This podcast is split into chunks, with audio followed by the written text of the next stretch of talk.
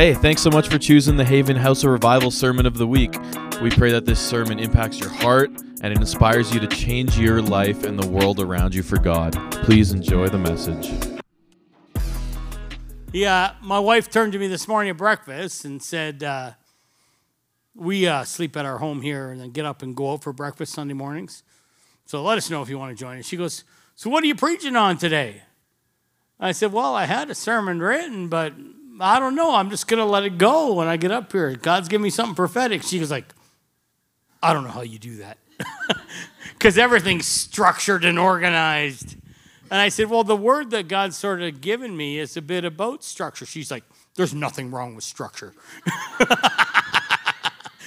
I'm like, Yeah, I know there's nothing wrong with structure.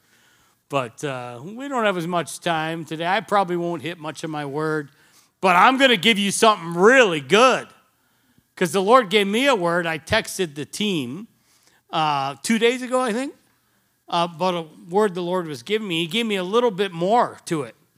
So make sure this is uh, recorded. Uh, this is a powerful, powerful word. The Lord is saying that my church is in a state of disarray, meaning it's disorganized and not functioning the way it should. And I'm like, oh boy. And God's saying, I'm not, I'm going to use a lot of words with dis. I'm not dissing my church. But the church in North America has been in a state of disarray. And it's not just all over the world, because much of the world, the church is powerful and walking in the Spirit. But he said to me this morning, this disarray, I'm, I'm going to put this, oh, you know what? I don't know if I'm even going to need my notes for that. I um, wrote some of these things down this morning while I was in that back bathroom. If you need a word from the Lord, go to the bathroom.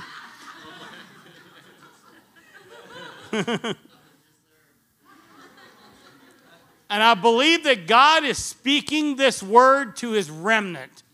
So not all of you will get it. Because not all the church is a part of the remnant. Ooh. Ouch. But some of you are going to get this and you're going to be challenged today. The state of disarray means a state of disorganization or untidiness. The church is not functioning the way it should, it's disorganized. And he's saying, Church, it's time to rise up and it's time to get your household ready. Get your house ready. And that means get this house ready, Haven, the house of revival but it also means your personal house.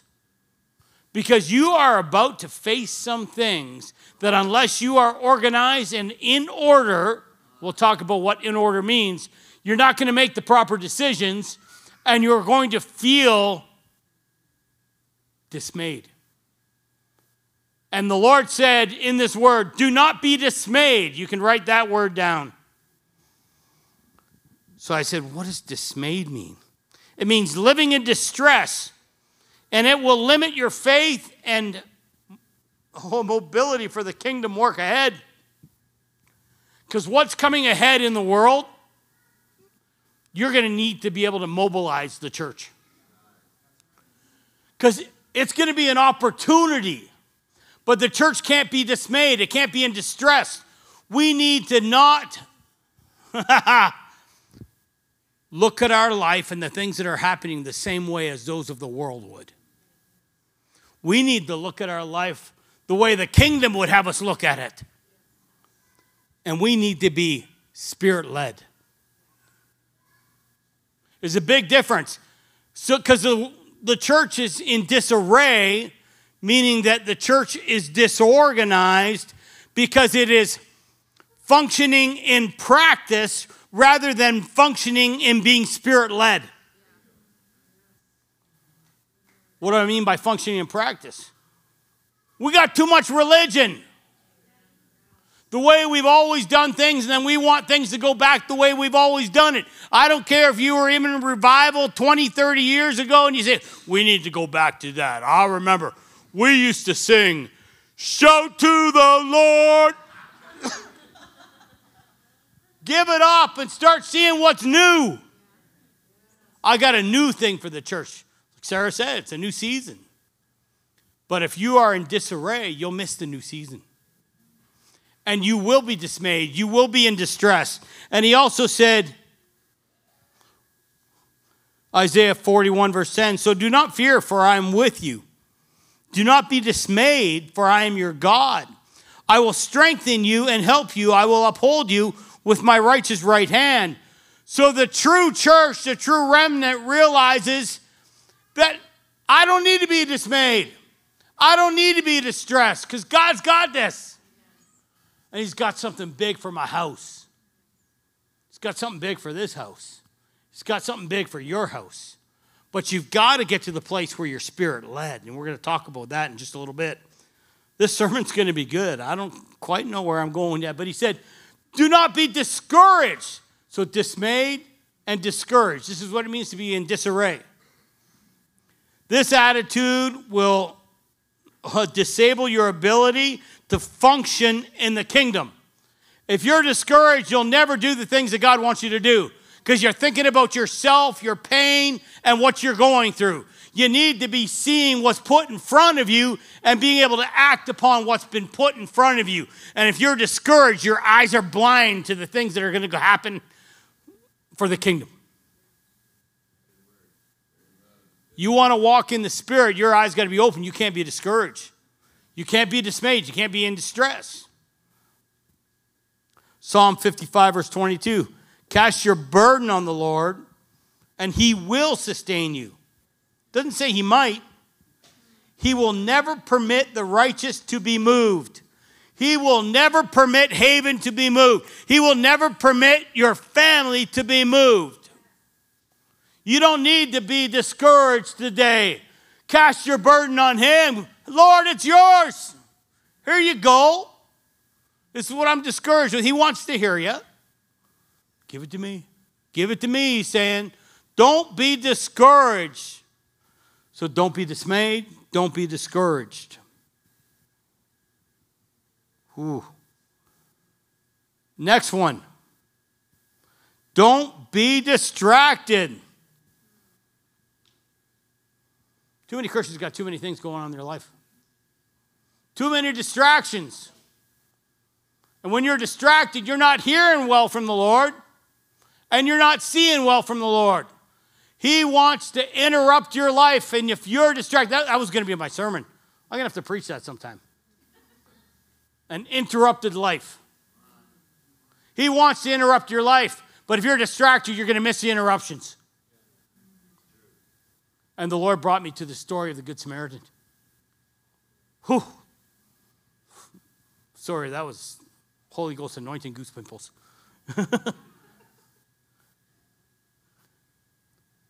And the priest went by and he walked right by him. I hadn't read the story of the Good Samaritan in years. Something we heard a lot is anybody hear that as a child growing up all the time, the Good Samaritan? But I think I heard it in the wrong ways. The priest walked by, and it says, Then the Levite saw a man left for dead, beaten, left for dead. Sorry, I should have told a bit of the story before I, because some of you in here, it could be a new story, I don't know a man was beaten, left for dead on the road, and the priest walked by, saw him, and kept on going. Then a Levite walked by, saw him, and kept on going. I was thinking to myself, well, aren't they sort of the same thing? The priests come from the Levites, which is true, but they were at different levels of authority in the church. Well, the priest should have known better but maybe he was too busy doing his priestly things. Like a lot of our churches, too busy doing our priestly things. Well, look how spiritual I am. You've seen those people in your life. When we're so spiritual that we can't see what God wants us to do for the kingdom, and this is Jesus telling the story, we're, we're missing it. We're not spirit led. We're not sons and daughters. And I've been thinking a bit about this, and Wendy and I were listening to a sermon together, and it was powerful. You should probably send it to everybody on the sermon. It was good. I'm actually going to preach about sons and daughters. But I was thinking many of us don't behave like sons and daughters. What was that line in that sermon? It was so good. Sons are led, slaves are pushed. They're driven. I use the word push when I made notes. Sons are led. For as many who are led by the Spirit, they shall be called sons of God or children of God. I'm not leaving the daughters out, children of God. Sons or daughters. Romans 8, verse 14. For as many as are led by the Spirit, they shall be sons of God. So if you want to be a son of God, you got to be led by the Spirit. You can't be distracted. You got to be led. Well, if you're distracted, you're not seeing the leading of what Holy Spirit's doing. Man, I love this word. I'm going to send this to a few people.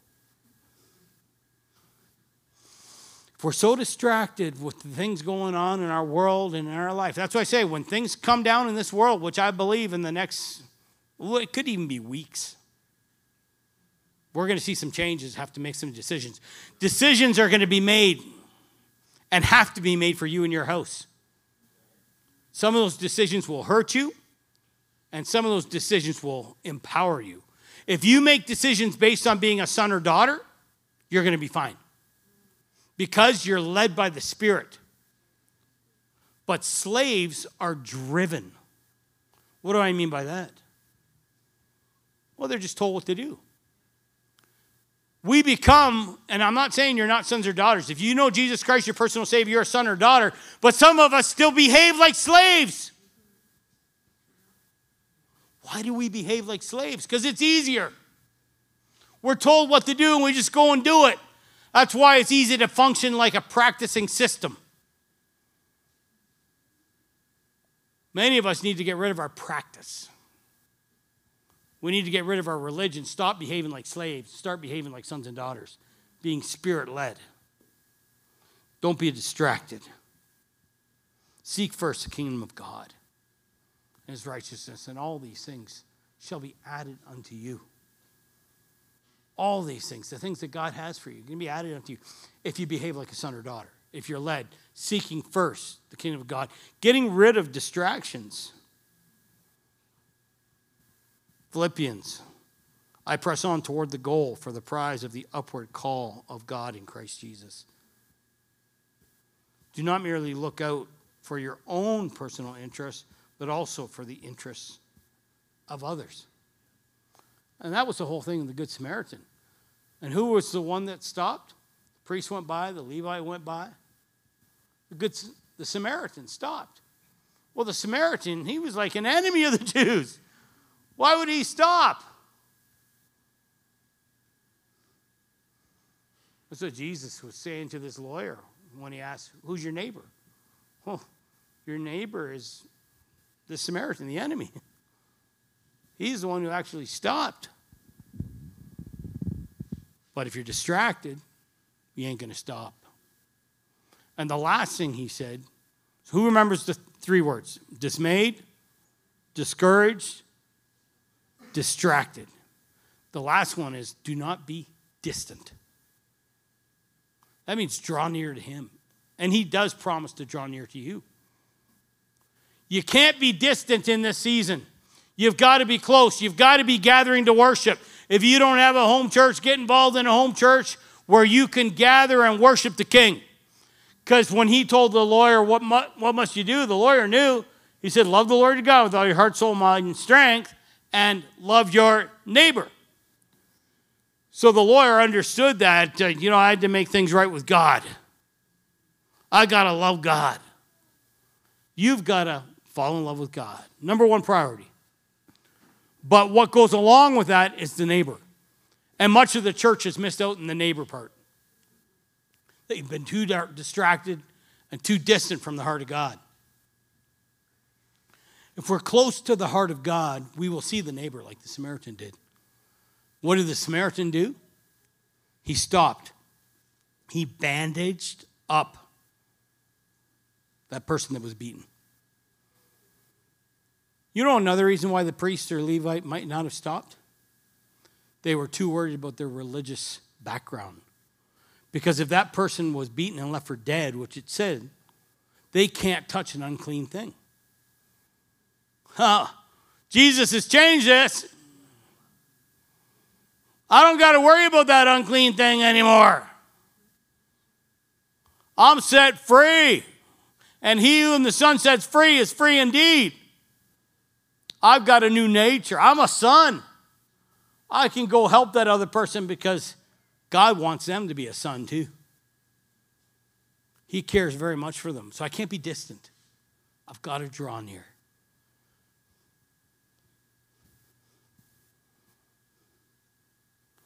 So you can become sons and daughters and function like slaves, or you can become sons and daughters and function like children of God. For as many as are led by the Spirit of God, they shall be sons of God. You ever thought about that? Romans 8, verse 14. Put up Romans 8, starting at verse 1. How does that chapter start? The exact same way it's finishing here. Talking about sons of God. Romans 8, verse 1 says, For there is therefore now no condemnation for those who are in Christ Jesus. And if you have the right version of the Bible, it says, Who walk not according to the flesh, but according to the Spirit. I've taught you that before. You know, some versions of the Bible that use the critical text miss that whole part of the verse. Isn't that crazy? Like if you looked up on your phone the NIV, Romans 8, verse 1, that part of the verse isn't even in there. And I'm not saying NIV's bad. I want people reading their Bible, whatever it is. But don't miss out on that important part that says, don't walk according to the flesh, but walk according to the Spirit. That's how it opens up. There's no for now no condemnation for those who are in Christ Jesus. He sets us free. But you could still walk in Christ Jesus in the flesh rather than the spirit and miss out on being sons and daughters. So the idea is to be saved and set free by Jesus and behave like sons and daughters. Why? Because religion kills, the law kills. And if you're stuck in the law and in your practice of the law, 2 Corinthians 3, verse 5 the letter of the law kills, but the Spirit brings life. We need life life in our homes, life in our houses, life in our churches, and the Spirit brings life. For some reason, we love to carry on with legalism. Why would we want death? I want the spirit of life over my house. I want the spirit of life over this church. So do not be dismayed. Don't be in distress. Do not be discouraged. Do not be distracted. And do not be distant. For you are a son and daughter of the king. And he has good things for his children. And he wants you to affect many. I wrote this down. I want to give it to you. The life of interruption, an interrupted life. Basically, interruption is God's invitation to do something great in you or through you. In both. Why are we interrupted? Because God wants to do something big. Why may we face some incredible tough things in this world? Because God wants to do something big. But He's got it. You don't need to worry. Interruption is often what we look at as a thing or something that breaks my peace. Well, my peace isn't found in my contentment. I've learned to be content in all things because of Jesus, because the Spirit is alive in me. These aren't my words, these are Paul's words. You learn to be content in all things. And you can learn to be content too as a son or daughter because you're going to look at life differently. Those who are led by the Spirit of God, He, he gave the name child of God the right to become children of God. Are you in this place today and say, I've got it all planned out. I'm all organized. I'm functioning. God wants to change your plans today. He wants to interrupt what's going on in your life. Well, I'm going to make my first million by the time I'm 40, and I'm going to do this. I'm going to vacation every week I can. I'm, I went away last week. First time in a while. It was great. Vacations are fun. We need them. Anybody like vacations? I love them. But if I'm living so much to do my thing, I'm going to miss out on that person that needs help that's beaten and dead by the side of the road. Are we so distracted that we're missing out? This church should be filled if each one of us were reaching into one person's life. We need to be alive to what the Spirit of God's doing during the week. We think, uh, oh, I go to church, I'm alive with the Spirit on Sunday. No, this is just to get you fueled up and fired up to go out into this world and help that man that's on the side of the road and bandage him up and get him some help. He cared for him. He took time. He took some of he put him on his own donkey, it says. He used what he had to help that person. Sometimes we like to hold back what we have. That ain't kingdom work. Kingdom work is using what I have to love others. He bandaged him. Not only did he do that, he brought him to an inn and paid for that person to get looked after. And then he told the innkeeper, I'll be back. And if there's any future bills, he cared about the generational blessing and legacy. He cared about leaving that person behind and what was going to happen as he was left behind. He was going to keep paying. He'd come back and pay.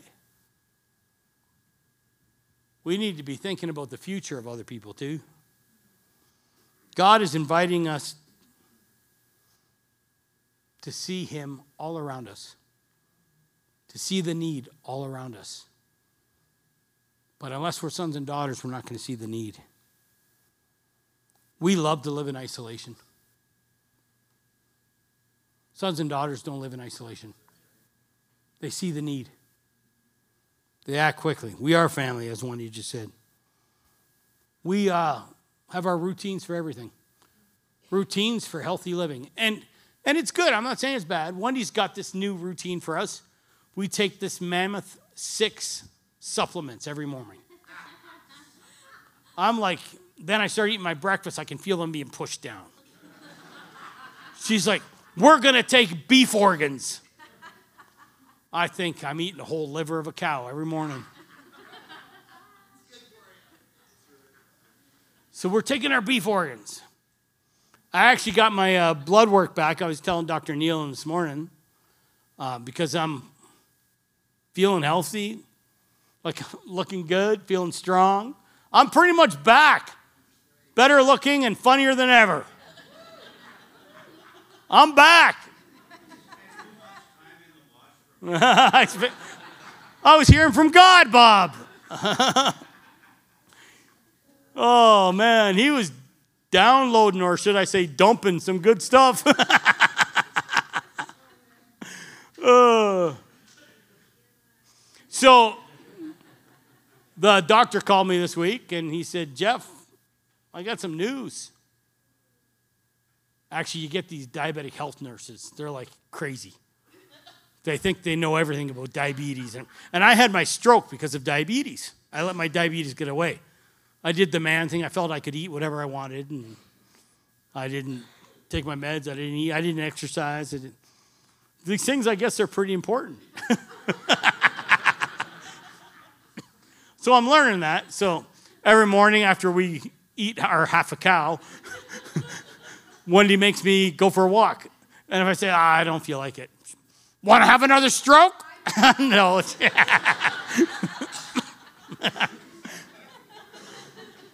So we've got to discipline ourselves. And I go for walks. And the doctor said to me, he goes, Your last blood work uh, two weeks ago before we left Ontario, we did a C peptide test, which I don't know what that means. You nurses in here might know. So they basically want to check your pancreas because that's what produces insulin in your body. And uh, she told me, um, Well, Jeff, we've never really seen this before, but your pancreas is functioning like a healthy human being. So, this was our first week testing it. Uh, I was supposed to take insulin before every meal. And uh, this week, I haven't taken any insulin before my meals. So, she has me testing a couple hours after I eat because then you're a little higher or something, and I'm usually around seven to eight. My A1C, she said, is 6.4. She goes, I want you around 6.5.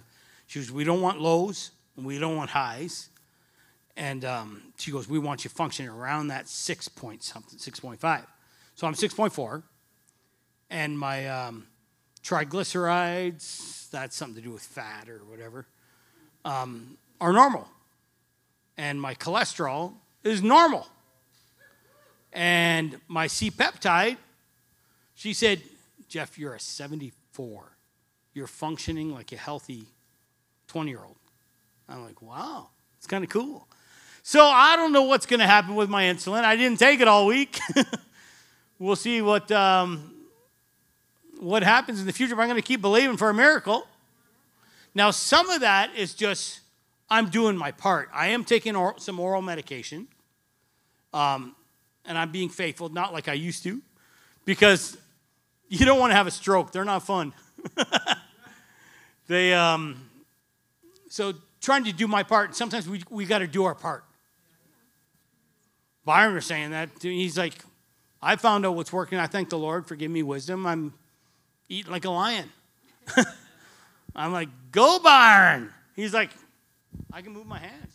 You had like arthritis in your hands. It was so bloated.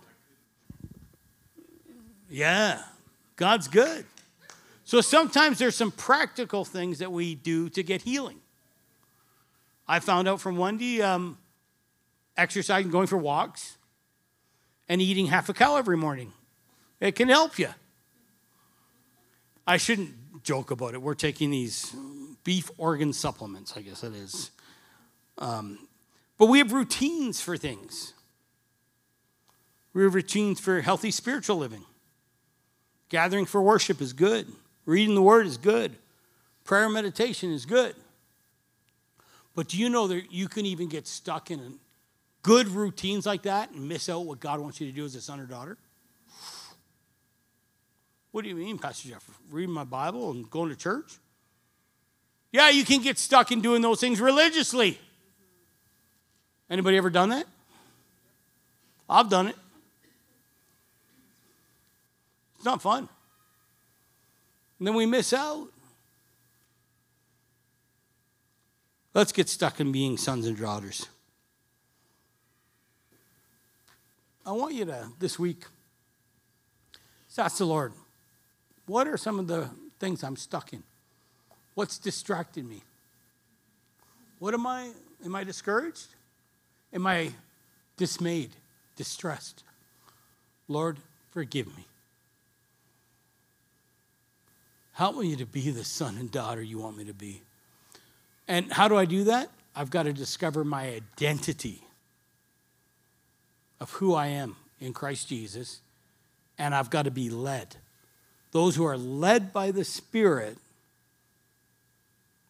are called sons and daughters or children of God. Bow your heads and close your eyes. Father, thank you for your word. Thank you for sending us Jesus that there isn't therefore now no condemnation for those who are in Christ Jesus. I thank you for the Spirit that is alive in me. And just right now, talk to uh, God and say, I submit to the Spirit right now. I will be led. Forgive me for distraction. Forgive me for being distressed, dismayed, discouraged, and distant. And today, I commit myself to drawing close to you. Oh, draw me so close. We used to sing that song, Draw Me Close to You, Never Let Me Go, which I think is good, but he's saying to you, Draw close to me. I won't let you mm. go. It's a different mentality, isn't it? So, Lord, I commit myself to drawing close and to being led. Forgive me for behaving like a slave, even though I'm a son or daughter. Forgive me. I don't want to be pushed or told what to do anymore. I want to hear from you and see the need and act on that. I look to you, Lord. Just with, I don't know, everybody in here, all heads bowed and eyes closed. You're in this place and say, I need to commit or recommit myself to God. Say, I want to be your son or daughter. Just put your hand up. I want to pray for you if that's you. All over this place, if that's thank you. Thank you.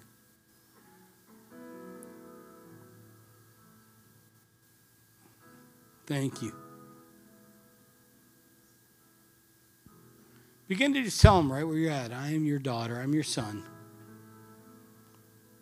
Forgive me, Lord. Thank you that I am adopted. And now I come and I walk in this adoption. I walk as a daughter of the king, I walk as a son of the king. And I will be led.